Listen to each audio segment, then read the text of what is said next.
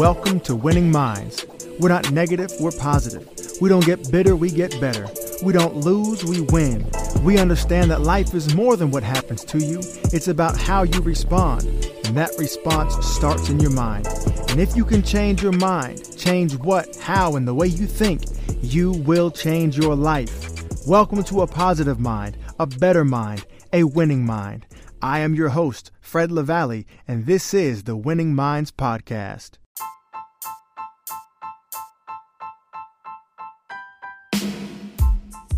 The goal of Winning Minds is to challenge the way we think and to offer perhaps a new way of thinking which leads to better living. One of the key people who led me to start this podcast, although indirectly, was Alvin Smith. He was raised in Athens, Georgia, and now is an associate pastor of Door Church in Tucson, Arizona, and is the founder and director of Into Africa Ministries. This episode is part two of my conversation with him. And as you listen, I believe you will be inspired to think live, and be better than you ever have before. Thanks for listening to this podcast. I hope it contributes to your next winning decision. So, what would you say? You know, there's 16, 17, or, you know, whatever, maybe someone's 30, 40, whatever, career change, life throws curveballs at you, things happen. You talked about teaching people, but on the receiving end of that, what are some practical things you would explain to people, whether it's Sierra Leone here or now through your ministry and your life? What are practical things, places you point people to that can help them realize, you know, I need to start building or producing or realizing what I have? You, you know, we can speak in, in generalities, and it's we have to do that to reach a, a broader market of people. Let's say but when it comes down to the individual, how do you personalize that to that person? Where can they look for direction and not get overwhelmed with all of the different possibilities? How can they begin to whittle that down to one or two or three steps that they can take on a smaller scale to lead them to the place, to lead themselves out of, you know, like you said, the absence of self production and productivity? What are two or three things and steps a person could personally make to lift themselves out of that situation that they're in? Well, you have to start small, but I think I think really one of the most important things that you that you have to do is that you have to you have to find out what your passion in life is. What you you know what what what your purpose is. You know what what what are you good at? Because we're all good at something. You know we all we all have you know a a, a niche. You know a skill, something that that we would like to do. You know whether that is to be a teacher, whether you know, that is to be, you know, a doctor, a carpenter, you know, a, a driver, whatever it is that that that you feel that you you would be good at and that you would be successful at, and you have to begin to surround yourself or get around people who can teach you and that you can learn from. You have to be a learner. You have to be willing to let someone speak into your life. And I think that's really the most important the most important step that you can take is to position yourself to be a receiver, that you can receive instruction and that someone can speak truth and direction into your life. And so once you do that, then other things will begin to fall in place. But you have to be a student. You have to you have to come to a place where you can listen to someone. Now, what would you say? Like I've I've dealt with uh, young men here specifically. They almost seem hopeless, visionless. They can't see beyond their neighborhood that they live in and their references yeah. of their neighbor next door.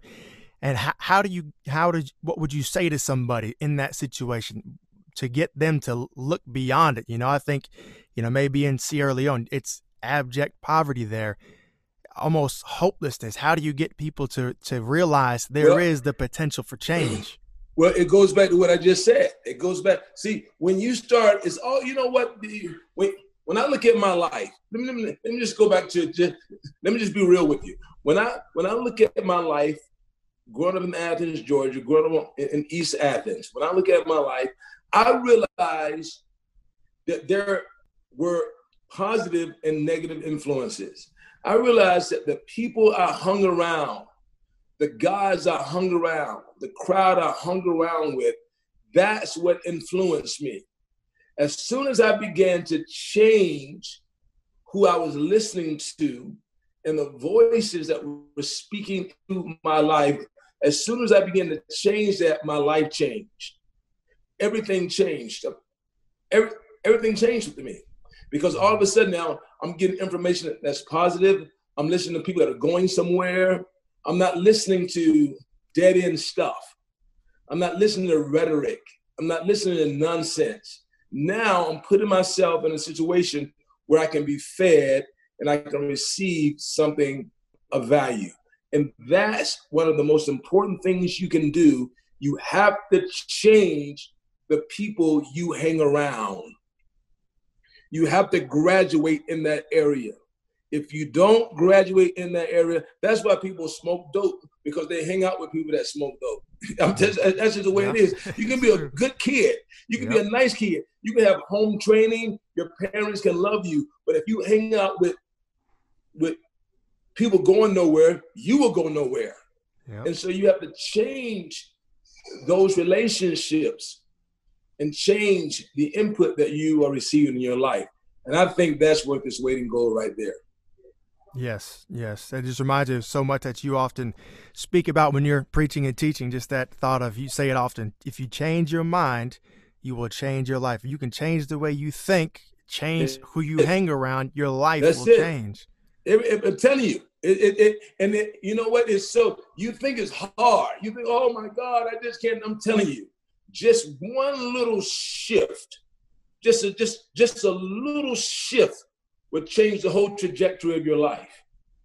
You know, and and and you're starting to talk to people who read books. You're starting to talk to people that challenge your vocabulary. You're starting to talk to people that begin to ask you questions that, that maybe you don't have the answer for, but you can go find the answer. All of a sudden now, your life is changing.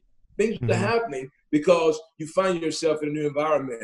And, and, and it's, it's not very to do you can go to the library. You can you can you you can go to a church. You can go to a place where people are moving forward and they are productive and they are moving in a direction that is successful. Just thinking here just a, a common uh, rebuttal that i receive a lot. A lot of you know, young men they'll say this to me and just to get your thoughts on it you know, as people say, "Oh, I don't need school. I'm naturally intelligent." You know, I'm no one's gonna put a, a, a gun to my head and ask me, you know, who was the 27th president of the United States, or I don't need to read all this stuff. Just kind of rejecting education, saying I don't need it. I need to work and make money.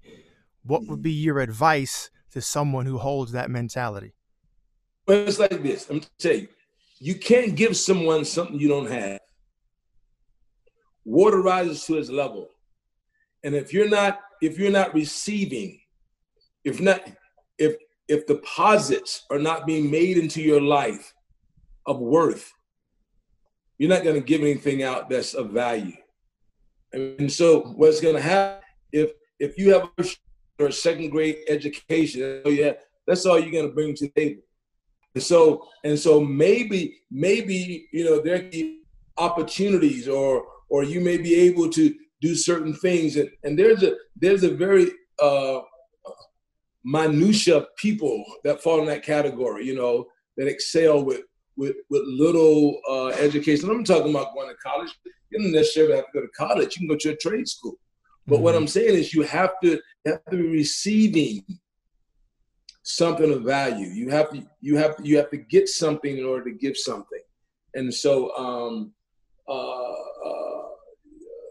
in order to be that kind of person that that is going to be a source of, of blessing and help to those that God brings into your circle, you need to you need to avail yourself to to learn and you know to discipline yourself because that's where it's at. This I'm just the word disciple and discipleship is where it's at. It mm-hmm. is God's way. It is God's way in every arena of life, whether that is father and son, mother uh, and daughter, pastor and parishioners, it, it, it, in every area of life, whether it is in corporate America, people have to be taught, people have to receive, people have to discipline themselves. And without that, you know, it becomes a dog eat dog world and, you know, no one cares and it's all it's all it's all about me it's all you know, what I can get. My name is Jimmy, give me, give me, give me. Yeah. And it's not about, you know, the depositing and giving to others that are behind you. That's that's what makes the world round. It's discipleship. Is that is that you're leaving something for other generations, and so you know that's that's that's really the core of what we're talking about right now. Yeah. So, lastly, here, uh, just I'll ask you about your organization you founded Into Africa. Let you speak on that and how people can find out more information about Into Africa. Yeah. So, you know, as a result of uh, laboring in Sierra Leone 30 plus years, poorest country in the world, uh, I uh, created a charity called into-africa.org. And what we do is we build uh, church buildings. Those church buildings are utilized as schools. Uh, we dig water wells. We send in medical teams. we send in skill set teams, teachers to go in teaching our schools. Uh, it's, it's, very powerful. It's given us uh, incredible favor with the government to be able to do the uh, to do the things that we do. We have over 100 churches in Sierra Leone. I mean, it's it's it's, it's incredible. And so, uh, if you want to give, you can go to into africa.org and uh, you can just hit donate and you can get the record of your giving. Uh, we are 5013C, uh, and, and, so it is tax deductible. And so we appreciate your gift, we appreciate your prayers, and uh, thank you, Fred, for mm, giving me the opportunity uh, to speak on your podcast today. And uh, I trust it was helpful.